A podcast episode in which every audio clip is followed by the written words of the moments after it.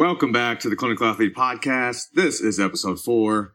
The Clinical Athlete Podcast is brought to you by Clinical Athlete, a network of healthcare providers who specialize in the management of athletes. Find your nearest clinical athlete provider at clinicalathlete.com.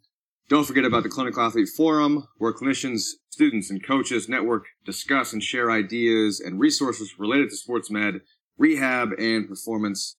And to join the forum or be listed on the Clinical Athlete directory, details and applications can be found at clinicalathlete.com.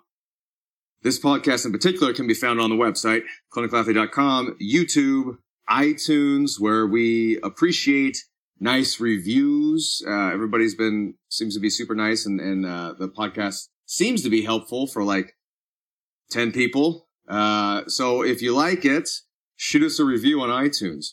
My name is Quinn Henoch and I'm a doctor of physical therapy in Orange County, California. And I'm joined by Michael Ray. Mike, how are you? Doing well, Quinn. How are you? Man, I'm, I'm doing well. Tell the people about yourself. I'm a chiropractor in Harrisonburg, Virginia. I own a clinic called Shenandoah Valley Performance Clinic, um, and then uh, co-own a CrossFit gym as well that's attached to the clinic.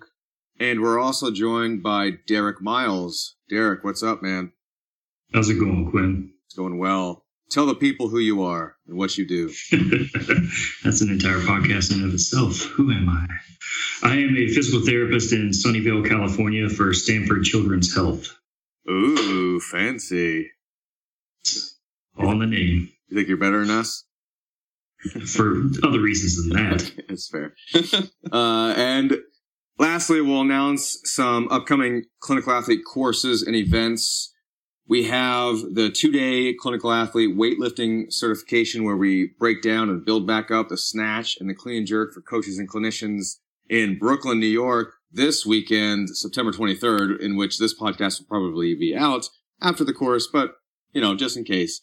Uh, and then Sherwood, Oregon on November 4th, La Crosse, Wisconsin on November 18th. That one is approved by the Wisconsin Physical Therapy Association for CEUs.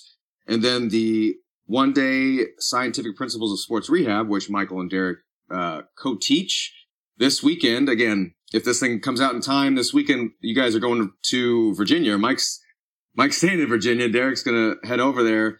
Uh, Falls Church on the 23rd of September, Richmond, Virginia on the 24th of September. So back to back days.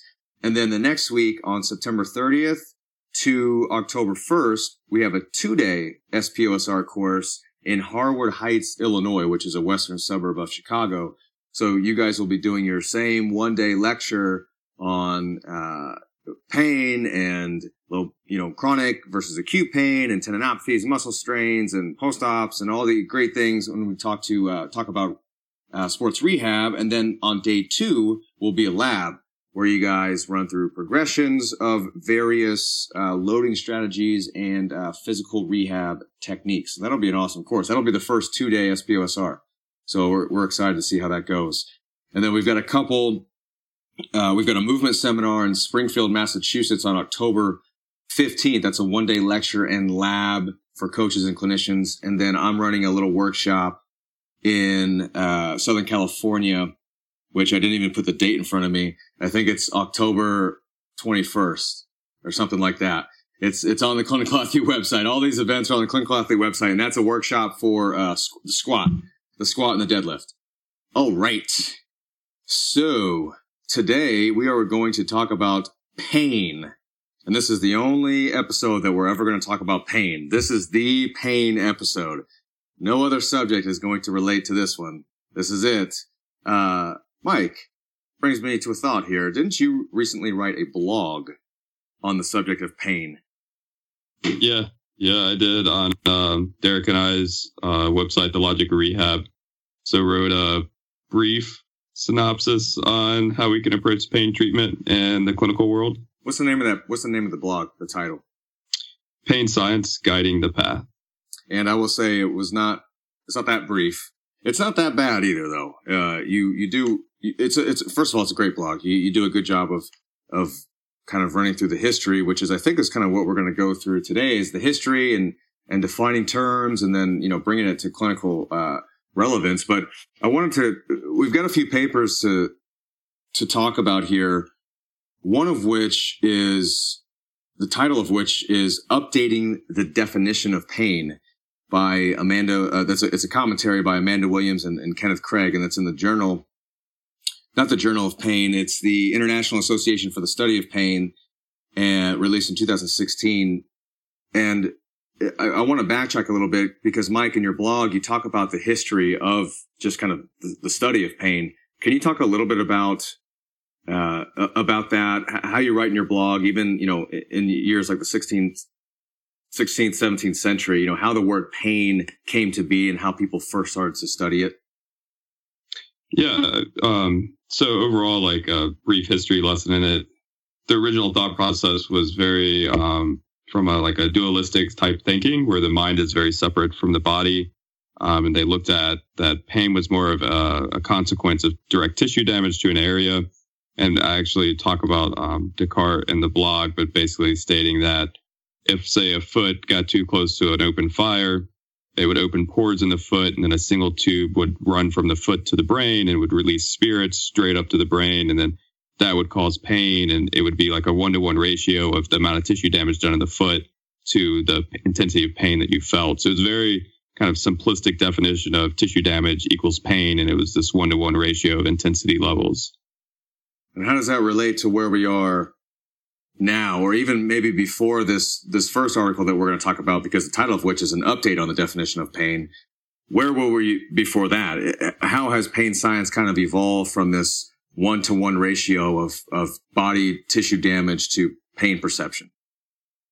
Yeah. So um, as we kind of like progress through from that definition, there was a model that came out called the biopsychomotor model that added a couple things to our previous thought process of how we define pain. And that was much more of um, the idea of realizing that pain's not just this um, solely internal experience where there are no outside influences that make up a person's experience of pain. And they added in communicative behavior, um, pain based behaviors, as well as um, protective behaviors with pain.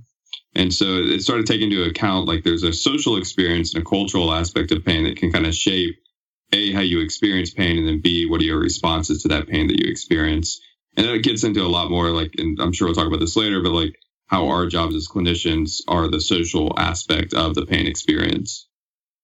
Yeah, I think uh, I think that's uh, that's the big thing here. And then in the updating the definition of pain by by Williams and Craig, you know, they're taking the definition from 1994, in which it, it read an unpleasant sensory and emotional experience associated with actual or potential tissue damage or described in terms of such damage. So, like you said, there's there seemed to have been an evolution of uh, from one to one and here you had this definition from the mid 90s where, where we're putting emotion in there now, an unpleasant sensory and emotional experience.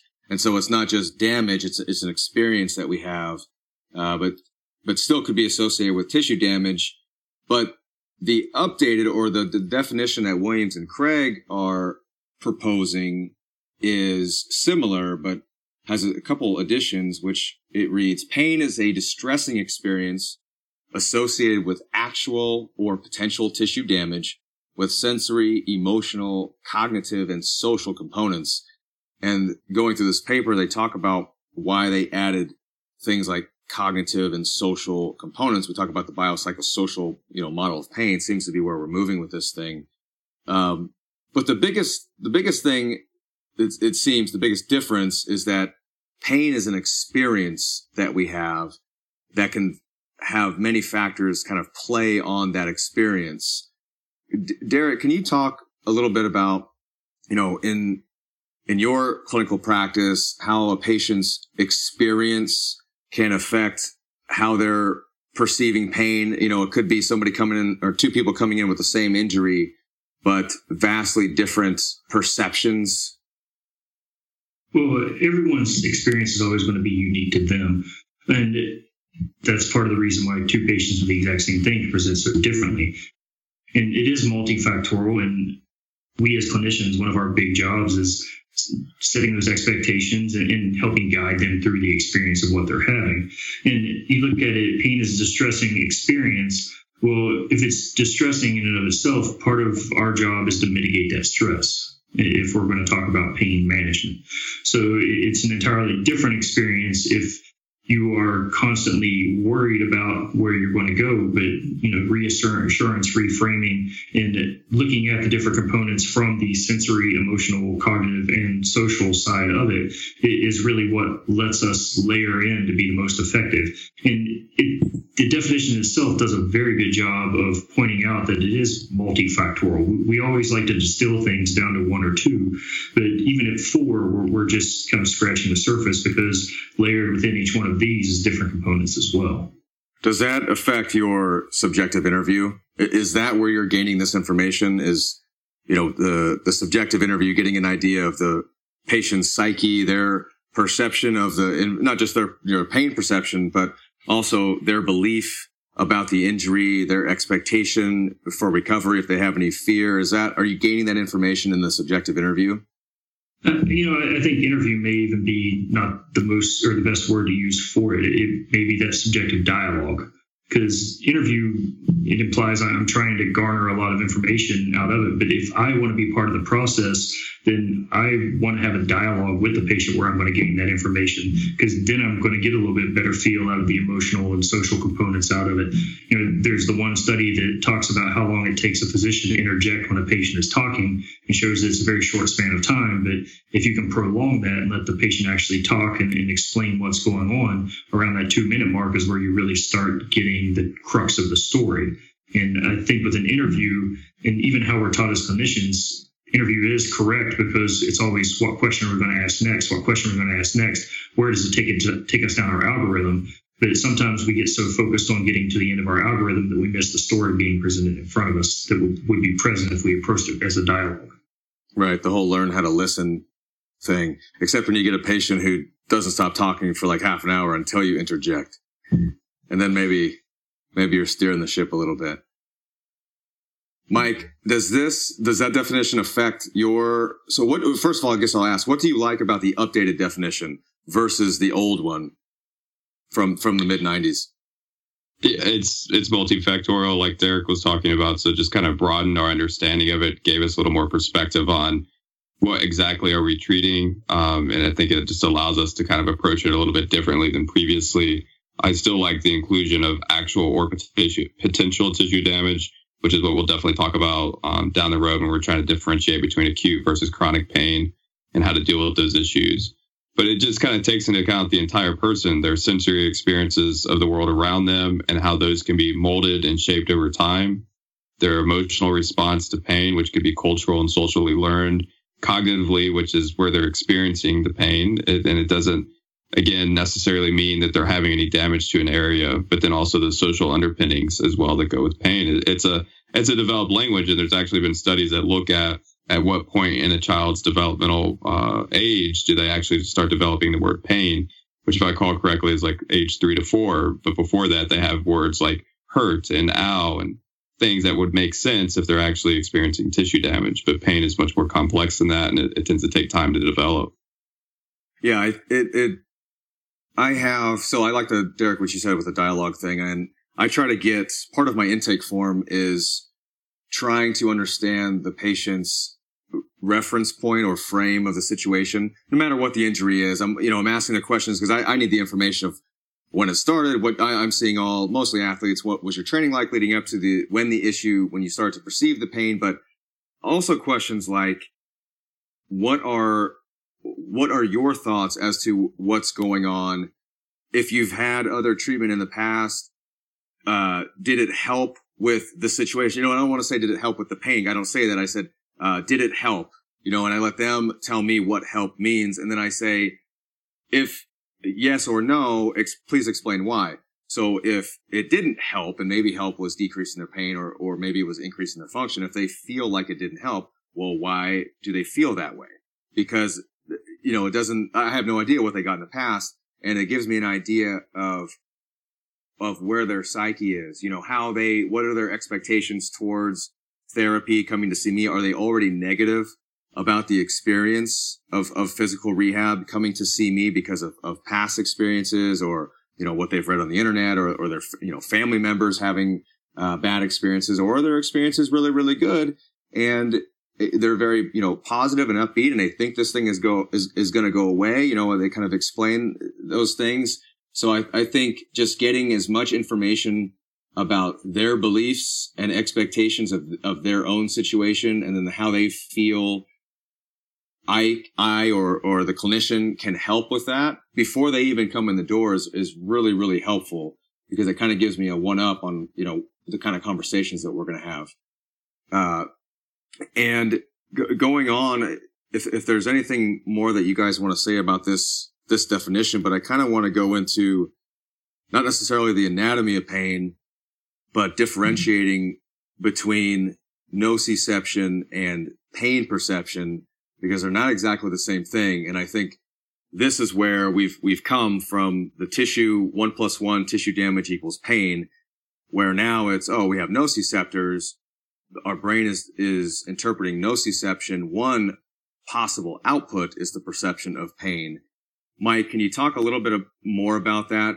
Because there, there's some papers here explaining, and you talked about it in your blog, a top down versus a bottom up uh, influence on pain. Yeah. So with um, top down versus bottom up processing is kind of how we would look at it. Is there's been a couple of papers, and not a couple. This has kind of been a reoccurring theme for quite some time in the pain science field. But two articles um, that we have is the Hauck 2015 paper, and then the commentary on that by Nicolardi from 2016. Um, both are excellent papers. I will say they're pretty complex to jump into, um, and they can be a bit daunting if you're not familiar with like EEG readings and uh, like gamma waves and stuff like that. But that would be a good paper to look at, like where they're testing out top down versus bottom up processing for um, pain uh, interpretations for pain. And then um, there's another good article that I think explains a little bit easier for people that might be able to understand a little bit better by Legrain, which is cognitive aspects of nociception and pain, bridging neurophysiology with cognitive psychology. And they tend to go through the uh, top down versus bottom up definitions and then give a good review of or both of those differing factors with pain interpretation. But in es- essence, the way we kind of look at this is um, if you had an acute pain based issue that was um, immediate trauma to a to an area, that's going to be more of a bottom up kind of uh, approach. And so you could have nociceptors, which pick up various types of stimuli like thermal and chemical. And then it's going to send that information up to the brain. And then that information can be interpreted as uh, painful. And, and how it gets determined as pain is dependent on a lot of things like what is the, the threat value of what's happening to you? Or is it a novel situation that you've never experienced before? Like all of these can um, cause pain interpretation to occur from nociception. So we say that an acute issue is typically stimulus driven, it's intensity dependent, um, and you usually have an unintentional or reflexive action to say the tissue damage. So a good example of this would be like you go to touch a pan on the stove and you didn't realize how hot it was and you burn your hand, you instantly kind of like let go of that pan. On the flip side of that, we have kind of uh, chronic pain that we look at and usually with this, this is much more of a top down approach to talking about pain science. And that basically says that pain um, interpretation, for whatever reason, is getting interpreted into the brain. And it's, it's based on a lot of factors like your perception of the issue. Um, it has much more to do with about things like uh, fear avoidance and catastrophizing and your previous experiences with various tasks. So we say it can be task specific and then those tasks, based on if they previously caused you issues, they could reproduce um, your interpretation as being pain. So we say this is much more perceptually based versus stimulus based, like uh, bottom up. Either one can can have the ability to uh, have pain interpretation, but you're much more likely to have warranted pain interpretation for an acute pain based issue versus a chronic, where it's very unlikely there's tissue damage going on to an area and for whatever reason the brain's interpreting something as painful. Hopefully, I've somewhat adequately explained that. Yeah, no, it's I, I that makes perfect sense. But so we're we're all kind of in agreement that pain, regardless of if it's acute, chronic, pain is a is an a subjective experience. It's, it's pain is a yeah perceptual output.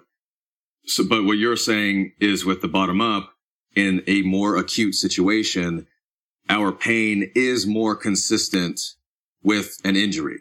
So with, Yes. with actual tissue injury, tissue damage, whatever, nociception is in that case is more likely to be one of the main drivers to the output of pain potentially.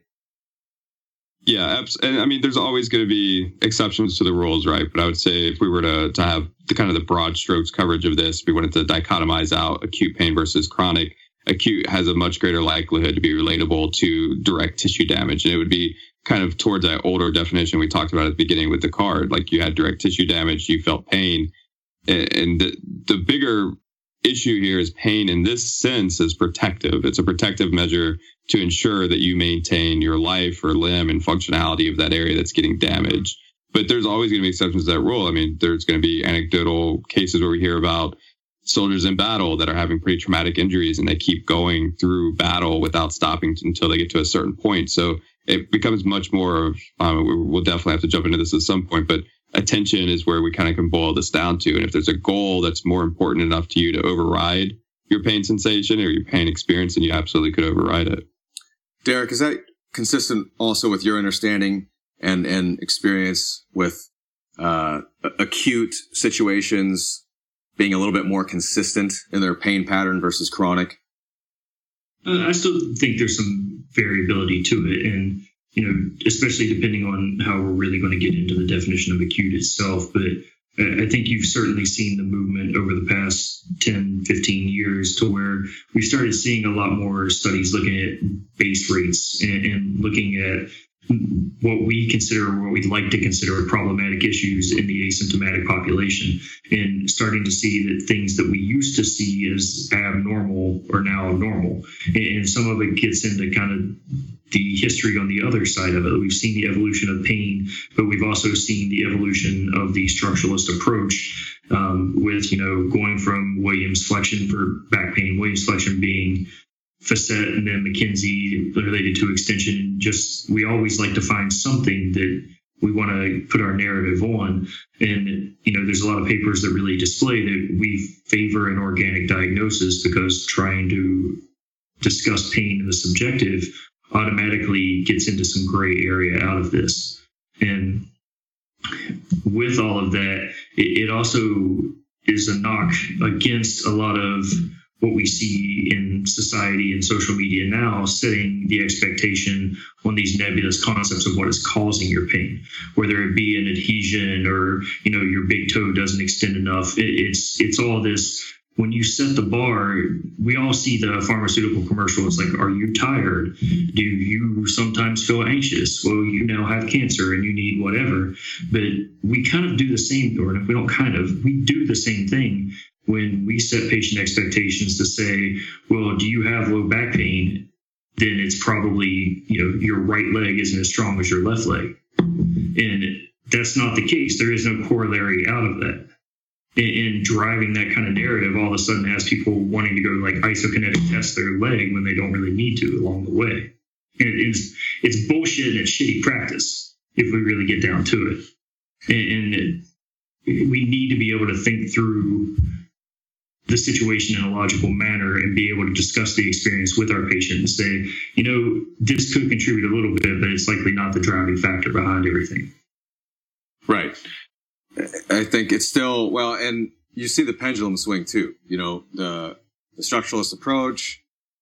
Uh, you know, your disc is equal to your pain. Your torn meniscus in your knee is why you have knee pain. But then you see it swing the other way as well, where you know structure doesn't matter. There, you know, doesn't matter at all. But we can kind of like you mentioned our base rates for things like uh, lumbar disc herniations, maybe FAI, tendinopathies, these things where maybe there's maybe there's some evidence to say that those quote unquote pathologies may predispose the area to be sensitized in certain populations or or maybe your your workload to that to that area is maybe decreased you can't with you know withstand the amount of volume and force through that area repeatedly without you know taking some type of break or you get sensitized or something like that so it's hard to find those you know it's hard to find a middle ground i guess Well, here's the thing. You know, everyone, and I think they're correct in doing so, knocks the Cartesian model for saying it's all in your head.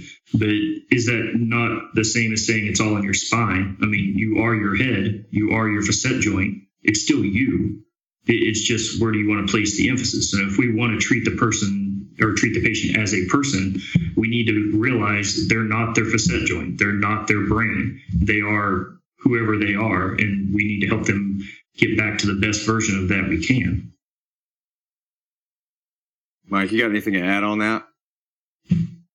I think all those are great points. I mean, um, the, the biggest issue I think we run into as clinicians is we try to attach titles like pain drivers to things, and we're like, "Oh, this is why you're experiencing pain." And I, I think the more research that comes out on like what Derek was saying with base rate occurrences and asymptomatic populations, like it's becoming very, very difficult to be like, "This is why you have pain." And I find that it's a pretty slippery slope to start to try traveling down that road because that's where we lead ourselves into false narratives, like, "Oh, it's because you have a myofascial trigger point," or we think you have adhesions or we think you have whatever you know? Um, i think that makes it where there's a lot of false narratives that lead patients down bad paths and then years go by down the road where they're still buying into those false narratives. So we've really created a long-term damage to them.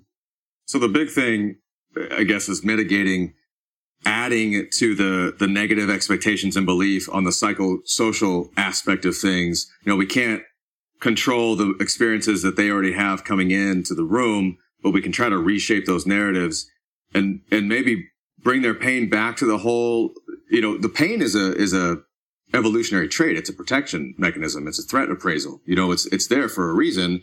Generally you know if i take a hammer and bust you in the kneecap generally it's going to hurt but it's probably going to hurt uh, especially it'll hurt if you see me do it and you're a little scared to begin with but like I had a kid, this is a really weird uh, example. I haven't done this in the clinic, but I had a kid who, who I was treating for a broken leg, compound fracture of his, of his tibia. And he told me that he didn't feel a thing until people around him started freaking out because his leg looked so grotesque. And then he looked down at his leg and then it was the worst pain he had ever felt in his life.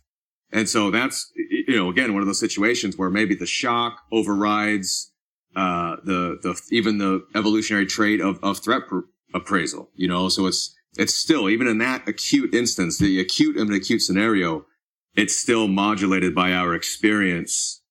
Um, yeah, that's just interesting. Well, I think it's attentional awareness as well, right? Like he hadn't drawn somatic awareness to the area until he like physically looked down at it, and then that's very much what we see in pain research right now. Is it boils down to attentional focus. I mean, you think about like the Spartan races and all those, you know, races that people do these days, where a part of the course is getting shocked. it's I don't think I've heard one case where any of those people develop chronic pain afterwards. And, you're going and getting hit with however many volts, but your attention is, hey, this is fun. I'm going to finish the race. So the entire perspective on it is different. Like, you know, I think you can make the argument yeah. if you go out and train really hard, you're going to experience some type of discomfort out of it, but it's not a distressing experience because you're like, oh, this is fun. I finished my WOD today. Right. It's kind of like, and, and the first thing that went through my mind when Quinn was using the example of hitting your knee with a hammer, I was like, well, it really depends on what you're into. And I mean that to say, like, if, if that's something you're into, if, if you have the belief system in place that's acceptable amounts of quote unquote, you, you know, damage to the area of pain, then it's unlikely that you're going to have a negative experience with it. Well, and it's not pain unless it's negative, right? Based on the definition. Exactly. Exactly. Do you guys? Uh, uh let's let's go into the more of the acute versus chronic deal here. What's where's the cutoff point? You know, when does something become chronic? because it, all starts as acute, right? Would you would you say that everybody who walks in the door, their situation it began at some point, and you can call that instance or that inflection point as their acute stage? Yes, to a point. Um, I think there's some research out there looking at chronic pain occurrences in youth, and that kind of I think could muddy that water a little bit. But overall, I would argue yes that acute pain becomes chronic pain, and our difficulty the, that they're having currently in the research world is figuring out well what causes that transition from acute to chronic and we're definitely like learning more things as we go on But the biggest way the research currently dichotomizes it out is typically on two parameters. Um, one would be chronicity of pain, um, and even the International Association for the Study of Pain, and um, you can go to their website. They talk about this. They say that it basically overall looks at pain that's lasted greater than three months up to possibly six months, depending on what source you're going to. But usually we say after 12 weeks that if it's and still continue on, then it's called chronic pain at that point. And then the other one would be a, uh, an identifiable uh, mechanism of injury that's directly correlated to the injury. Uh, example, you know, an athlete could have, um, you know, what we viewed as a perfectly functional knee before sport. They went out, played a soccer game, they had an acute contact injury, and they tore their ACL. And that is a direct MOI, right? Because the thought process is they didn't have a torn ACL before going onto the field. Is it still chronic if they keep exacerbating their once acute issue, or do you keep calling it acute? Like if they don't give it 12 weeks and lay off of it appropriately or, or you know, workload, does it start to get like they, they've kept the acute? Because what if they keep the inflammation up? What if it's actually swollen and then they keep pounding and it reswells up and, you know, at that 12 week mark, or is it still chronic just because it's been going on for that long? Yeah. I think that's a gray area for um, the field currently, but it would be called chronic if it if it lasted past that time frame, and it would become much more at that point specific to the injury that we're discussing. So, what are we dealing with? Uh, what's the current diagnosis? Um, I think the bigger issue when it comes to stuff like that is if we're trying to diagnose something with chronic recurrent pain, because we know the chronicity of pain as it lasts longer and longer, it tends to follow a regression to a mean. So you piss it off, it spikes up, it goes back down on its own. You piss it off, it spikes up. So it's still following a standard regression to the mean with uh, with pain.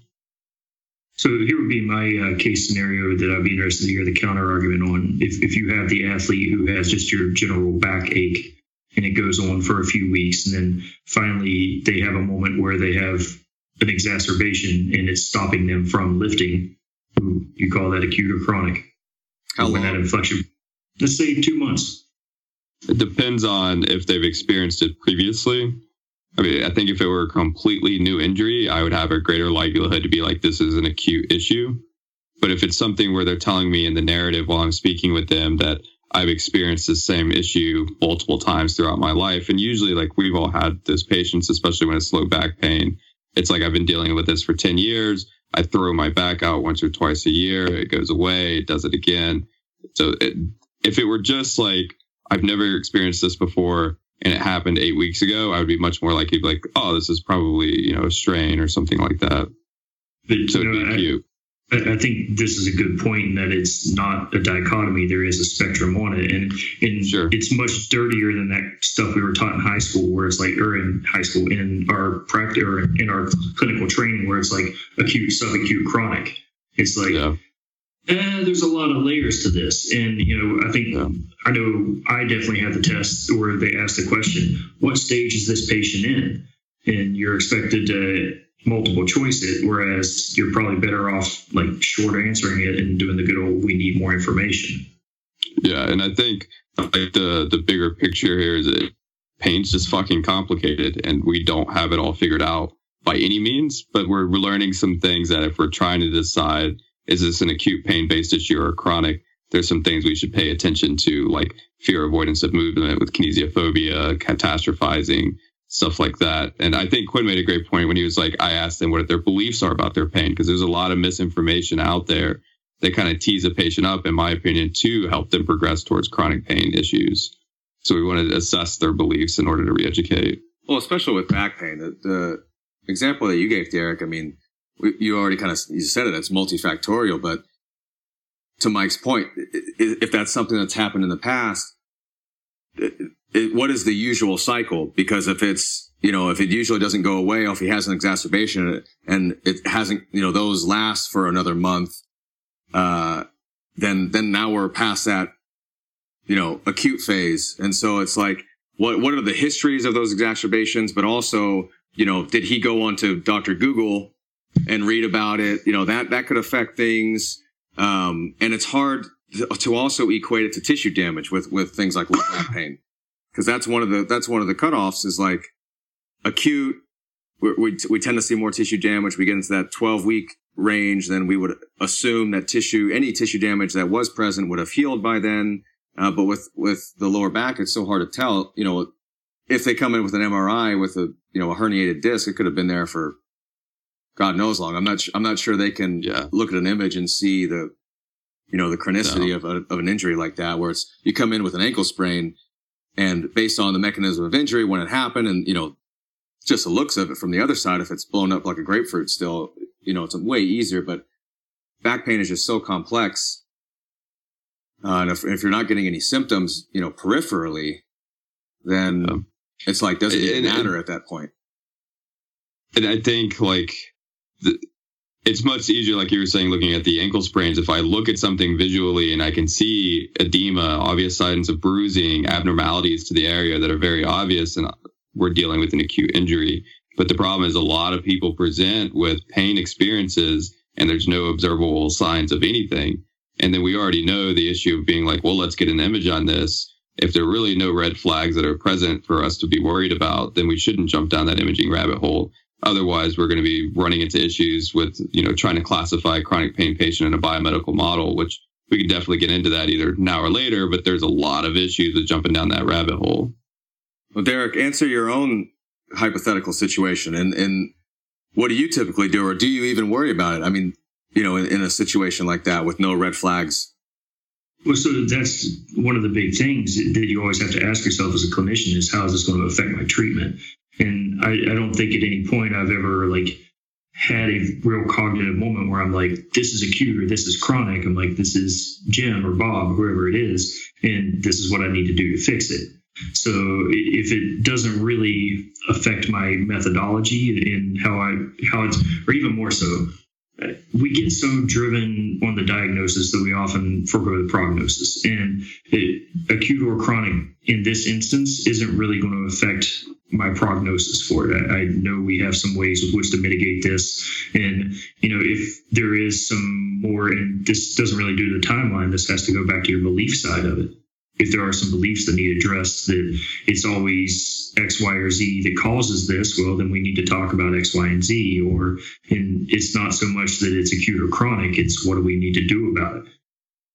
Yeah. But, wouldn't that affect prognosis to an extent if it's an acute, if it's something that's the first time they felt it, it happened, let's say back pain. I felt it on one rep at a 95% uh, pull, and it's the first time I've ever had back pain in my life. It happened last week versus the other side where I feel I have these random low back pain exacerbations and I've had them for the past 10 years. Eh, you know, with, with the acute situation, you could say, listen, you could, you have the choice of, to do nothing and this thing's going to go away on its own and you'll probably just be just fine. But if you, if you, you know, is it realistic to say that to the person who's had exacerbations for the past 10 years? Oh, this will be the last one. Just leave it alone. Cause that's what they've But been. that's that's but that's different Well- though, because you said the way you said it right there is it's going to go away on its own, and by the way you did it, it does go away. And a lot of times I'll say to patients, I could put glitter on this and it's going to feel better, or this is going to get better on its own. A lot of my job is to reduce the risk of a future exacerbation. Well, yeah. I, I, th- go ahead, Mike. I, I think this is where we need to assess it, honestly. Like, if we're wanting to decide whether it's acute versus chronic, because there's some things that are very concerning with a chronic pain patient, like learned helplessness, which is we could be like, even with the chronic pain patient, yes, we know regression to the mean exists. With both cases, this is probably going to heal. It's probably going to go away. You could say the same thing to a chronic pain patient. The issue is they're going to keep experiencing it because there's certain things going on that need to be addressed with their belief systems, like pain is external to me and I have no control over it. Therefore, I am a victim of my own pain. Those are learned helplessness things that we need to assess in order to alter our narratives accordingly to help the person. So I very much agree. Like the acute pain based issue is going to physiologically heal and should clear up on its own. Whereas the chronic pain issue is going to keep most likely reoccurring because nothing's being addressed that needs to be. Well, and that's why I may have different conversation. You know, I, with the with the chronic case, I may say, you know, listen, the reality here is that you may have other exacerbations. The, the difference between how we're going to move forward is is the way that you're going to attack the situation, and then the the way that you are going to your narrative. You know, a lot of times they they think that there's something wrong with them. You know, they're broken, they're scared. Uh, they go back to the doc every time. He gives them a shot and tells them not to do anything for a month. And I say that's going to be the difference. And the Right. hope, you know, I, you know, because if their pain, if their goal is pain, it's very difficult. So I say, you know, with these exacerbations, you know, it would be, it would be great if it happened with less frequency. The time it, that it happens, the, the duration that it lasts is shorter. The, the intensity of the flare up is less. Like all these things are within, you know, the scope of our goals. Absolutely. But the, the biggest thing is that, um, y- you are going to not, you're, you're going to keep moving and, and keep training and you're not going to lose, you know, you're not going to lose your function in the midst of a flare up. But I'm not going to, Yeah. it's, it's just a different conversation than if it's the, the very first time. You know, I, I sent people, Yeah. Right? Yeah, no, I totally agree. Like if it's an acute issue, like what Derek was with his example, um, if it didn't have a previous history of it, it most likely would classify it as that. And we have a direct identifi- identifiable MOI. Um, but yeah, an acute issue, my conversation is, hey, this is going to get better. Let's not stress about this. Let's see what we can work on while this area is healing and getting better. With whereas with a chronic pain patient, it's much more of a talk about let's start accepting pain and not try to deny it and then accept that it's in our control to deal with it. So it's just two very different conversations, in my opinion, that I would have with the person. Derek, what are you thinking? I, I don't. I don't know. To be honest, I, I I feel like even with the acute, if you look at a lot of it, you still need to address that because it's one thing now in your people that are low anxiety and you know you're run of the mill. A lot of them aren't even going to seek your care in the first place. And, and you think about it like a lot of us, whenever we're in the gym and one of our friends gets hurt, you know, we're just like, yeah, you'll be fine, whatever, and you know, you just kind of walk it off. But if that person came into your clinic, you're probably going to be a little bit more thorough if they were some person that you never met before. And um, I still feel that those beliefs need assessed in the acute state, just because acute becomes chronic. So I want to make sure that I've at least discussed that and try to head it off at the pass to decrease the likelihood of it going there. No, yeah, I, I didn't. Not to say that we ignore the people that, that come in the door that are acute, but more so, I'm going to have a. Uh, the conversation can be more. You know, we can expect certain things with an acute situation. You know, in this time, you should be feeling pretty good. You know, if the if if, if Yeah. your baseline if your baseline pain or your pain at rest, you no longer have pain at rest. You know, and you, you can move unloaded. We can we can start loading. You know, and, and we can just progress that way. My point was more with the the patient with chronic pain.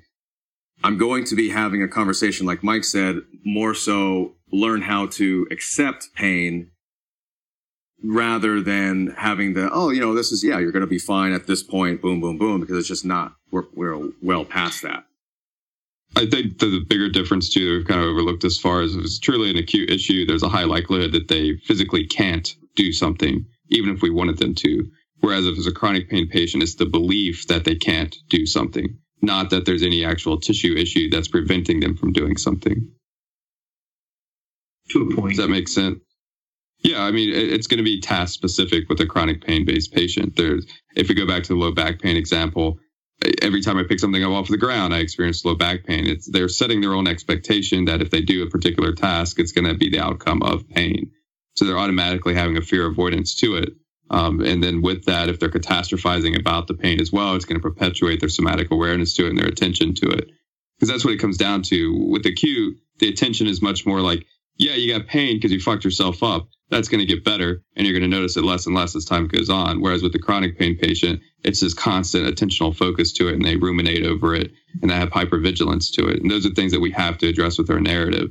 And I'm not saying you wouldn't do that with the acute. I'm just saying you're much more likely to need to do it repeatedly with your chronic.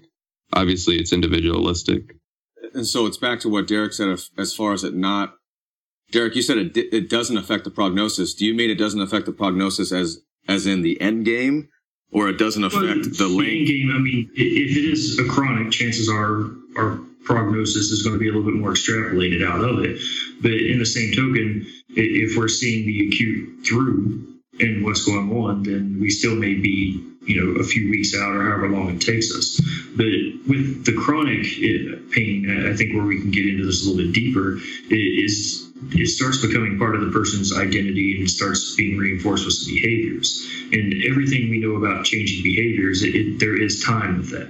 And, and I think a lot of times we like to look at pain as we should be able to fix it really fast. Or you, know, you look at all these studies where you can have these short term effects that everybody touts. But even with acute or chronic, most of the time where we really should focus is on our long term outcomes and our long term changes. So uh, when I say prognosis, it, it, certainly would be a little bit lower of a slope on the chronic side of it, but where our focus is ultimately is on the end game and, and not right now anyway. If that makes sense. Yeah. I think it's the point seems to be that education education and reshaping beliefs and narratives if if need be is going to be a part of the game acute versus chronic maybe more of a drawn out thing with with the chronic issue and the the narrative maybe first don't be afraid of your pain. Whereas maybe with the acute phase the pain is a is a more consistent protection mechanism like yeah you sprained your ankle and it's blown up a grapefruit and it hurts when you jump up and down on it.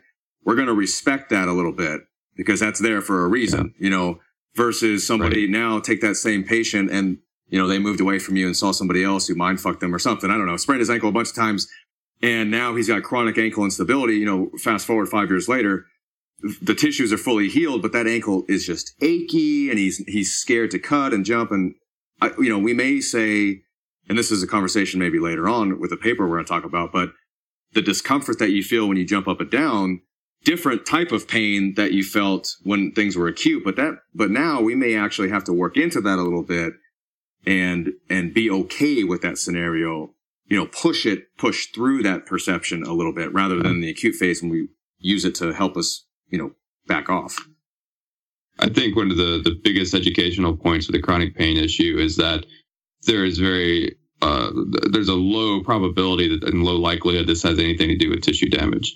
And once you can remove that fear that the person has this belief in place that they're hurting themselves, uh, and that's usually what you see is like they don't want to do something because they think they're going to hurt themselves, and the pain is signaling hurt.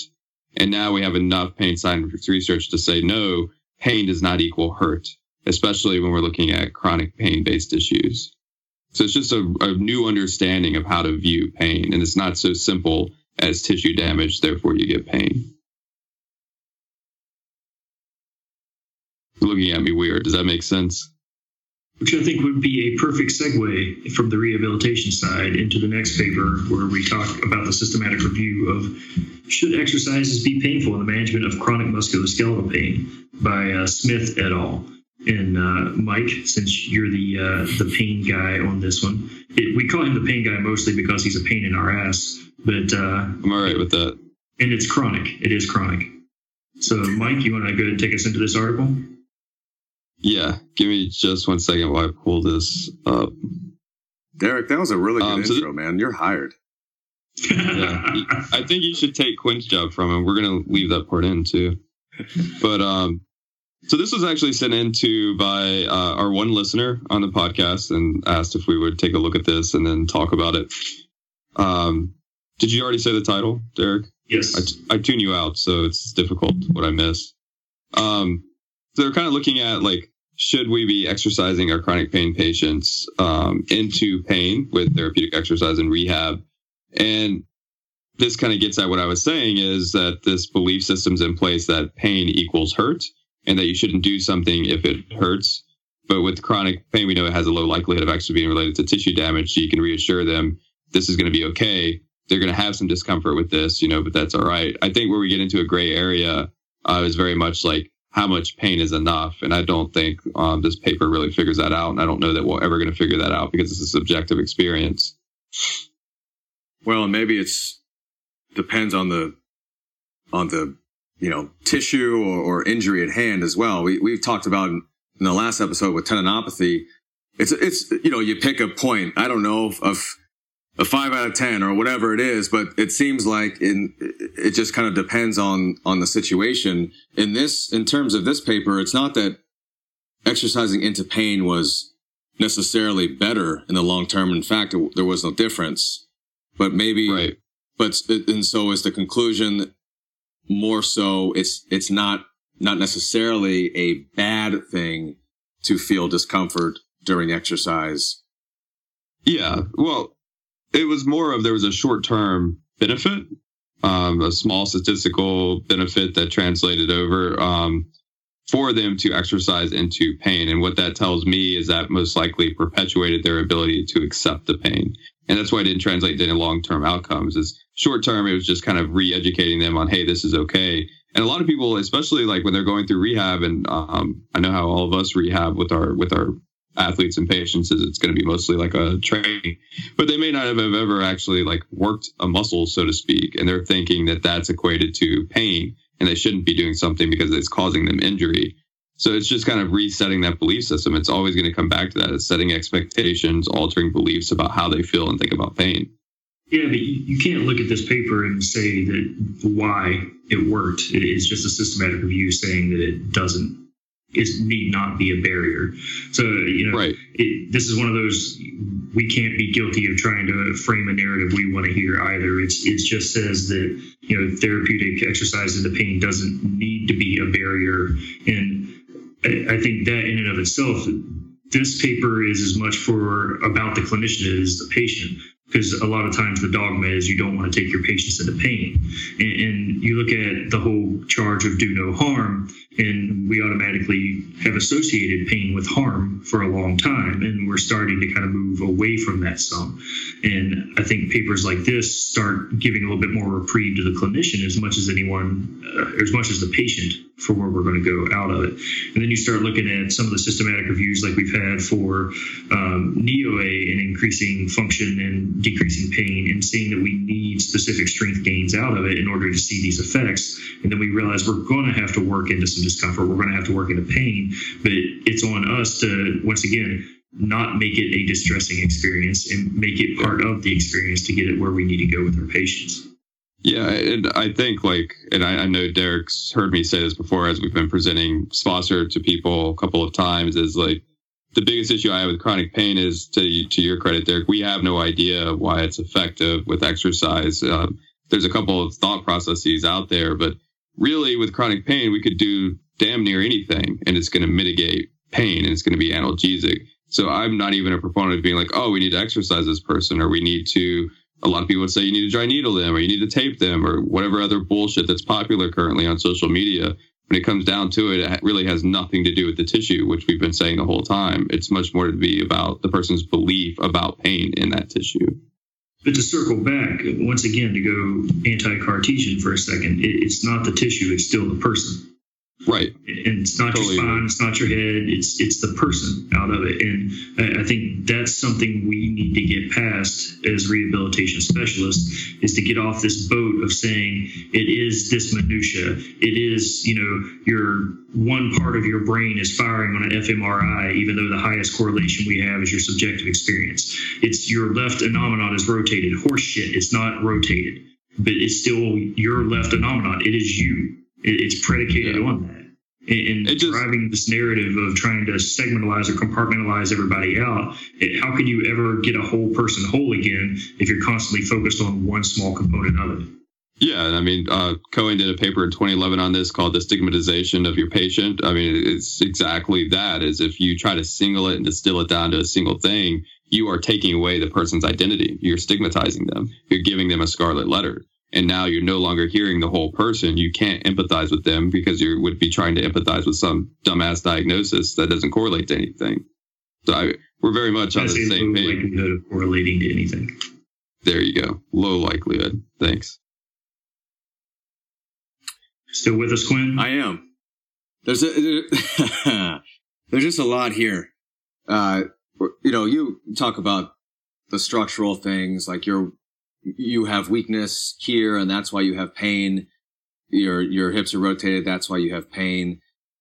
That just doesn't that doesn't hold up on at the lowest level as as what we understand with pain. There's no we don't have pain receptors your brain, your consciousness is your is your pain receptor. Your experience is your is your pain receptor. So what you had said, Derek, with those with the rotated anomaly, that just that's a gross misunderstanding of of the pain uh, you know process of the of the perceptual process. It just doesn't make any sense. There's as many people with if you if you took if you measured them with some you know non reliable orthopedic testing that seem like they're quote unquote even and they can have the same exact pain perception or worse it goes back to your base rates with with pathology so that doesn't even that doesn't even matter to me it's just so off the wall it's just we have to have a conversation way before you're talking about hips being rotated we have to have the conversation about just ground level understanding of, of pain science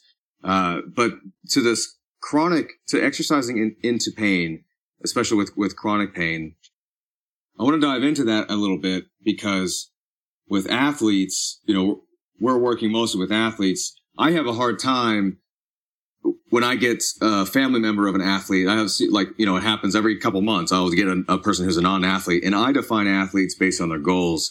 If their goal is something athletic, whether or not they are any good at it, or because most most people aren't. Most people are mediocre athletes, right? Let's be honest. Most of the athletes that walk in your door aren't going anywhere, but their goals are at or athletic in nature, and so I consider them athletes. But sometimes I'll get a family member who will walk in in a shirt and tie and slacks, and you know put his briefcase down, and he's the dad of the athlete that I'm seeing.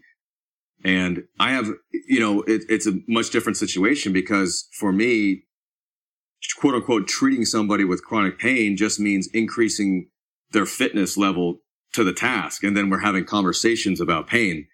But this person doesn't want to increase and, and fitness has nothing to do with their pain. It's like we might as well not be weak and out of shape while we're trying to have these conversations over time about reshaping narratives. But with somebody who's not an athlete, I have more difficulty because I can't fall back on, oh, let's just go get strong and, and in shape. Maybe I can, but what, like, they're not going to do it if they if that's not their goal. And so it, it does a lot of times just become a conversation. Because are we exercising people with chronic pain? We're not, I hope, you know, we're not spinning the narrative that this exercise, you're in less pain because of the exercise.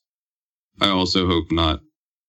How are we educating, yeah. you know, in that moment when they do an exercise? Oh, they say that feels better.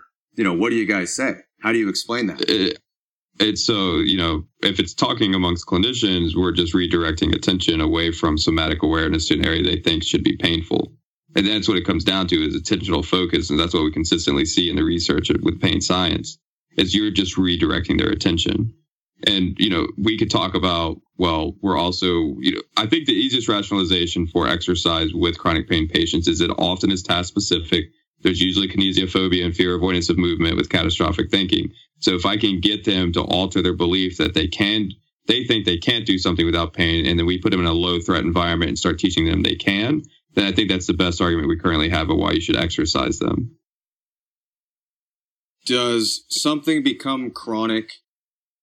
Something so you have an acute injury, the the the pain perception is more consistent with the tissue damage. As tissue damage heals, that that sensitization should that, subside. That threat appraisal, but you know, but then sometimes it doesn't. It's the smoke alarm that that just keeps beeping. It just needs recalibrated. You know, and then we get that transition. Yeah so then you know central sensitization is is is this this cascade of of you know areas around the area being sensitized uh you know the, the it's not consistent in the brain map there's not that local you know perception to the area. Then it becomes the the treatment then becomes or maybe the the treatment then becomes education. Our our exercise selection is then just you know, it's whatever. It's it's it's whatever is going to decrease their their fear to a pattern that's generally provocative. I mean, I guess I'm trying to differentiate how it's any different than than an acute scenario from an exercise standpoint. Well, acute selection should be based upon what of the area was damaged, what does it need to be able to do, what does the athlete need to be able to do with it, and then how do you appropriately dose in movement and being cognizant of healing parameters, right? Whereas mm-hmm. chronic, if we're the go ahead there. I was going to say, would you say it's more the acute side is how we work around the problem, and the chronic is how we work at the problem? Yeah, ex- exactly. Yeah, I think that's a great, great way to look at it. Is is you know we got to hit this head on with chronic, whereas with an athlete with an acute injury, we have to be like, well, you fucked that area up. Let's leave that alone for a little bit. Let's do all this other shit while it's healing, and then as we feel comfortable with it, we start dosing in movements to the area that was damaged But that specific exercise in an acute scenario is literally re-strengthening the, the tissues that were damaged. Depending on the severity of the injury, what was done, was it a surgical case? Was there a lot of atrophy and deconditioning? Were they braced and immobilized afterwards? Like all of those parameters absolutely would take into account how you're dosing in your therapeutic exercise for that area. You know, I guess my, my point is with the chronic situation, I think that the common narrative is to say that the exercise program you know, strengthening. We see, you know, there's there's some evidence to say that that cardio uh, can help with pain in chronic patients. Um, strength training can help with pain in chronic patients. And then that's the that's the narrative. You're in pain because you're weak, or you're, well, you're in pain because you're out of shape. The issue with mm-hmm. all of this is driving an external locus of control, right? You're robbing the patient of the belief that they have internal locus of control over pain control. So the slippery slope of utilizing any modality, exercise or otherwise, with a chronic pain patient is you could instill the belief system that it's external to their ability to control it, and that's not the truth. And part of the reason so if you look at some of the research resistance training does seem to have slightly bigger effects out of it. And if i'm going to spitball on this i would say part of that may have to do with some of establishing that internal locus of control because when you start resistance training someone you see gains pretty fast especially if you're an untrained individual. So you can start establishing wow we went from 10 pounds to 20 pounds that's a 100% improvement. We've doubled your weight so if that's the case, then you know there starts getting some of that positive reinforcement, and they start looking at it as, hey, if I'm at 20, why not shoot for 40? I mean, think about how excited all of us get whenever we change that first number on any one of our lifts. It's like party time, or at least pizza and buffet time. And you know, being able to show some of that gains to a patient and then make it make them see they're the ones doing it, I think is one of the big parts of on it along the way. And so it's not it's not the act. It's not the, it's not the strength gain. It's not the top end force production. It's the act of getting stronger that has a yeah, that has a, that, that has a, an effect on their, on their beliefs, on their confidence, on their expectations. They're able to do more than they ever thought. Like you said, Derek, holy shit, I got, I gained, you know, I put 40 pounds on my, on my deadlift and I never thought I would lift more than 20 pounds in, in my life. That's what the doctor said. It's not the 40 pounds on the deadlift and making the tissues more resilient or like changing the fiber alignment to make them more stronger at the local level. It was the process no. that yes. helped to, to, you know, recalibrate. It also instills some confidence because, you know, one of the other components of this is that whole challenge versus threat thing. And the stronger you get, you know, you start getting a little bit of that. You look at some things like, if, if your max deadlift is 100 pounds and you have to pick up something that weighs 70 pounds 10 times, you may be a little concerned about it. If your max deadlift is 600 pounds and you have to pick up the weight something that weighs 70 pounds 10 times, you're like, ah, whatever, it is what it is. And I think on a daily basis, that outcome gets challenged more than what we see with some of our aerobic side of things. And, and I'm sure a case can be made that, you know, if you get the person who's walking 100 feet, you take them to 200 feet, you know, there may be an aerobic challenge to that. But I would say societally as a large or at large, um, you may be able to frame it a little bit better through the resistance side. And that may be why we see what we see. And now we're talking, go, Mike. I was just going to say to the point of um, how exercise is most likely mitigating the development of chronic pain. We have research on this, and there are studies out there that have looked at this and demonstrate that physical activity does tend to mitigate the development of chronic pain. I know there was one by uh, Nagel, I believe, and I'm blanking on the one the other one. I was going to try to look it up. Um, but there are research, uh, there is research out there that looks at that, and like to, what Derek said is it probably has nothing to do with the exercise. It's that the person had the internal locus of control and self-efficacy to take care of themselves and went out and did the exercise. Now that I'm thinking about it real quick, it may have a little bit to do with it because Mike, think about the Teixeira article that talks about skeletal muscle loading regeneration and actually showed that resistant or skeletal muscle loading actually has a direct positive effect on your ability to heal.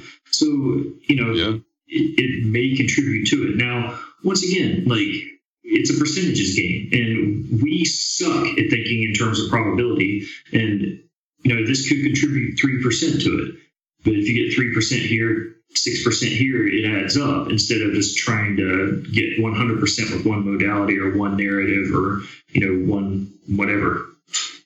Well, the reason there, there's coming- actually, go ahead, Mike.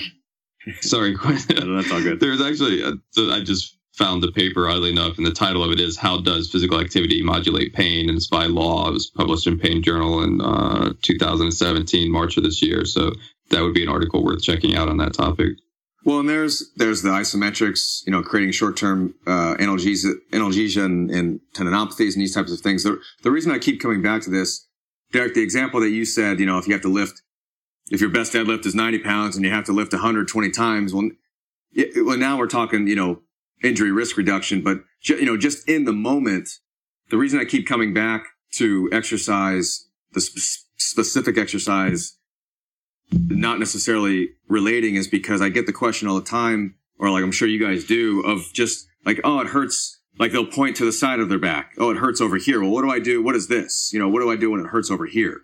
And then the next person will say, well, mine hurts, you know, right in the middle. What do I do then? You know, because it's like completely different because it's in a, a spot that's four centimeters over. Or like, oh, it's a little higher. It's actually a little higher. And like, it's so weird because last month it was like low. You know, it was right on the SI joint, but now it's like high. So now, now what do I do? Uh, Stay calm, yeah, relax, pick up some heavy shit, get plenty Yeah. of sleep, drink water, get laid every now but and is then. it, but is it my, I have now written my opus. is it my QL or is it my SI, Derek? It doesn't fucking matter. And it probably is neither. Here's what I I would say to you, Quinn. You can take a dartboard and put your letters around all 26, throw two darts, pick those two letters. You have just as high of a probability of guessing right.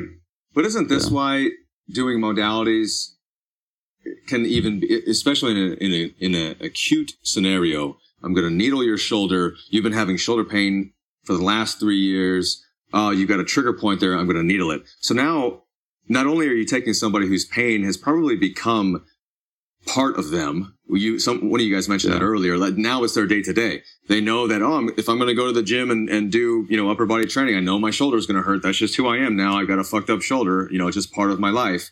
And now you're, you know, taking the control completely away from them and putting the onus on some type of, of intervention that's not even the, you know, the clinician and the intervention themselves are what's, you know, the hope is in those things. And so now you're taking somebody who's already got beliefs that are, that they feel like they don't have the power to control the situation and you're, you're taking that away from them even further. Uh, and so like in an, in an acute scenario with those things, you have, you know, you're potentially maybe setting them up for that, that road. But at least in that realm, you know, Mother Nature's probably going to take care of it regardless. So you just hope they don't get mind fucked by the modality and then they can just forget they got it. And like the, you know, Mother Nature will fix it. The clinician will probably put, say that it was the whatever it was, you know, because it's really good timing. Uh, you got, you healed right around the, so, but then in that, in that chronic scenario, it, it just seems like such a, such a detriment to the to the patient to give them anything other than something that they could do on their own, regardless of what that is. I'm still going to argue against modality usage for acute pain based issues unless we have efficacious evidence demonstrating actual physiological adaptable effects. Now, we can travel down the very fucked up rabbit hole of placebo like effects and have that discussion. But then again, usually I- highly doubt the clinicians coming in the room and saying, this is going to be a placebo I'm going to give you. But if you believe in this placebo strong enough, you're probably going to feel better after we get done with this then that may be a little more ethical way of approaching it, but I highly doubt that's actually happening. And then, like you said, with chronic issues, you're just continuing to mind fuck them or perpetuate an, an unnecessary dependency. And we can see this, like we talk about our modalities, but we could take this to the physician realm and talk about the opioid epidemic and how we've been trying to treat chronic pain with opioids for a very long time, and now we have this massive addiction issue with it. So we're all fucking this up. This isn't just one group of people.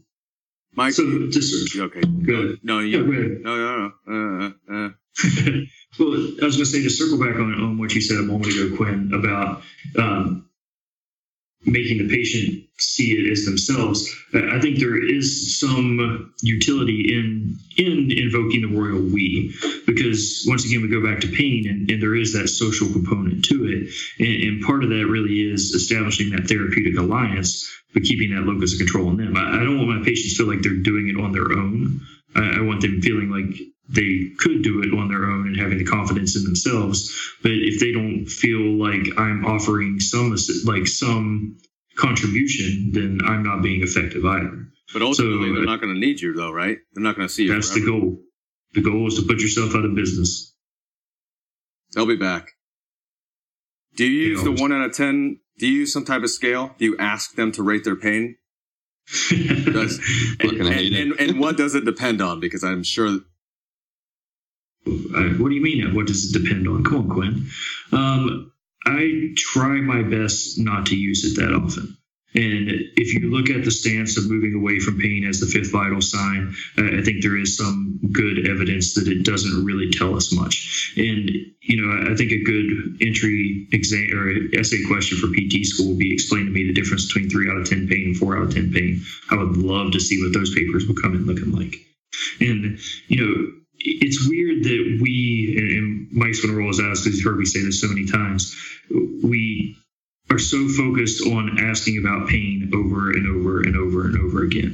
If our job is to get you to take your mind off of pain, the last thing I probably want to repeatedly ask you about is your pain.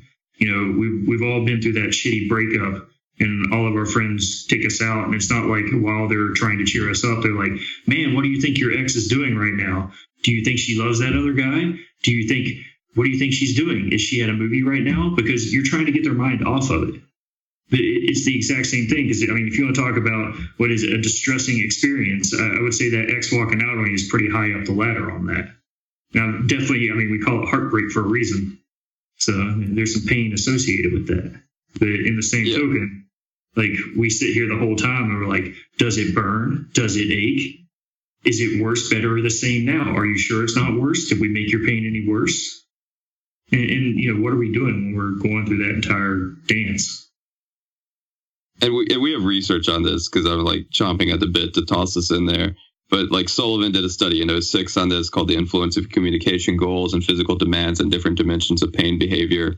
They had people lift uh, various weighted objects off of a table and they asked them to uh, answer two different questions. One was, what is the weight of the object while they're lifting it? And the other is, what is your pain behaviors uh, report with this? How much pain are you having with this movement? And they found pretty easily that if you ask them about a painful uh, experience movement that they're having to deal with, uh, it, imp- their uh, reporting of pain. But if you refocus their attention on, well, what is the weight of this object you're lifting, their pain scores went down. I mean, it really comes down to if we boil this all the way down, it's attentional focus. And that's where we have the development of expression of pain. What I like to say is, you know, if your knee, if your knee hurts and I punch you in the face, then your jaw hurts. Call that major pain. uh, so, Mike, you don't use a, any type of pain scale? Do you quantify pain at all? Uh, unfortunately, like I, I'm a slave in the insurance model, and so I have to ask those questions. If it's a chronic pain-based issue, uh, I will probably ask in an initial consult, and you will not hear me ask it again. Sometimes because, I'll phrase it as on the wonderfully ambiguous zero to ten scale, where like zero being no pain, ten being oh my god, what's going on? Where are you? And it's trying to take some of the teeth out of the question. Would you also say yeah. that one potential benefit was it actually it can actually clue you in on the psyche of the person if they are one of those people who rate their pain as a 9 out of 10 and they're sitting there chewing gum even if you don't ask them ever again you say okay i know what i'm dealing with here I would be careful because the thought process is you believe them no matter what. So if someone looks me dead in the eye and isn't showing any emotional, physical, or distress at all, and they say they're a 10 out of 10, my response is going to be the same whether they say they're a 2 out of 10. You know, I hear you. Let's see what we can do about this. Oh yeah, but I'm not going to question any differently. No, no, no. You don't, don't. You're not questioning them, but just in the back of, of your mind, you know, I'm I'm making assumptions here, but yeah, yeah, I was going to say nine out of 10, you know, maybe more fearful, but, but, but maybe not, you know. who knows? But that's why we have things like the STarT Back tool to where we can start doing some assessments where, you know, Tampa scale of kinesiophobia is good, pain catastrophizing scale is good.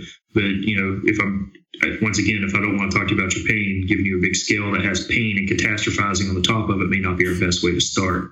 But, you know, STarT Back tool is starting to show some good reliability and validity in picking out those patients that are, are a little bit more predisposed to being medium and high risk and the ones instead of looking at from zero to 10, it's like if you're a medium risk, we probably need to spend a little more time discussing some of your thoughts on the situation. Are you keeping that with your patients with back pain? Am I keeping it? Are you, do you have anything else that you use for other cases? Um, no, it's, I, I, think that's good for the low back side of it. And, once again, to circle back to where we started, I think getting efficient at that subjective dialogue ends up giving you a lot of conversation or a lot of the components of it. And then learning to let your patient talk. I, I don't think that can be overstated enough. A lot of times we're so hell bent on telling them what's wrong with them that we fail to see what's right. Mic drop, man. Did we miss anything? I'm I'm just going through my some of the questions that I had mentioned earlier that I like to have people answer before. Um, how long has the issue been going on? Anything like this in the past? Yeah, I just had. If you've had other healthcare in the past, you know what was the treatment and recommendations? Did those things help? What are your thoughts as to why they did or why they didn't? Um, and then sometimes it'll be like, you know, they'll list off a bunch of modalities and say, well, you know, I just stopped going you know, I, I stopped, yeah. my insurance ran out, and I, so I, I stopped getting that treatment, and that's why my pain came back. Um, and again, you know, and then uh, it, it, for me, because right now at this period of time, I don't practice using um, many of the modalities out there. That when they when they say that that's kind of like their expectation going in, um, usually have a conversation with them about that right away, so that they're not caught off guard or, you know, neither one of us are kind of caught off guard. If they're expecting something that I'm not going to give them, you know, we can have that conversation up front. Um, that's kind of an aside. I, I think a, a, good question to always ask them um, is, what do you think about your pain, or what are your thoughts about the pain that you're experiencing? Um, I'm totally blanking on the study I read a while back, but actually they did a phone interview and polled people about their chronic low back pain and their thoughts on it and all of the previous narratives that were given by clinicians or TV shows or advertisements or whatever came out through those phone interviews. And people were saying things like, I'm fearful of my low back pain because I think it, my back's unstable and I'm just going to one day pick something up and I'm going to have a fracture or my disc is going to blow out of my back or I'm going to not be able to do something. Like every fear imaginable that was associated with their low back pain really showed through. So asking them, what do you think about this pain really gives you, it kind of sets you up, you know, to almost knock it out of the park with a home run to, to re-educate them. And so I think one of the best things I've heard on the subject that I'm going to attribute to Roderick Henderson because I, I, think he's the first person I saw say it. You know, as clinicians, a lot of times we talk about tools in our tool belt and you know, we want to be Batman out saving the world, but our focus shouldn't be on us being Batman. We should be focused on trying to be Alfred. We, we want to be the one who's just there to see the situation through and make sure they're not doing anything stupid or, you know, giving them the confidence when they're down. So we shouldn't be thinking of ourselves as the superhero. We're the ones that it should be making our patients the superhero and, and really trying to facilitate that independence and efficacy out of them. Yep. Just guiding the path. What else you guys got? Pain's fucking complicated. That's about all I've got. Are you do you treat pain? I treat people who may be experiencing pain. Oh, that was beautiful. God, can we get that crocheted on the pillow? I already have it. um, okay. Well, that was episode four of the Clinical Athlete Podcast. uh, that was a really good topic. I, you know, probably we'll come back to that again. Probably every single episode, it's in, in some capacity. Pain will be a topic, uh, but hopefully that was that was a good start. And we'll probably get a lot of more questions about that than we were ever able to give answers to, which is the way it should be. Um, head over to clinicalathlete.com and check out those events. If you want to learn more about subjects that nobody knows anything about, you'll go to the scientific principles of sports rehab uh, seminar. And if you want to learn how to snatch and clean and jerk, where we try to ignore all those complicated things and just lift weights. And if you get hurt, well, you signed a waiver, uh, clinical athlete weightlifting certification. and is that it? That's it. All right. See you next time.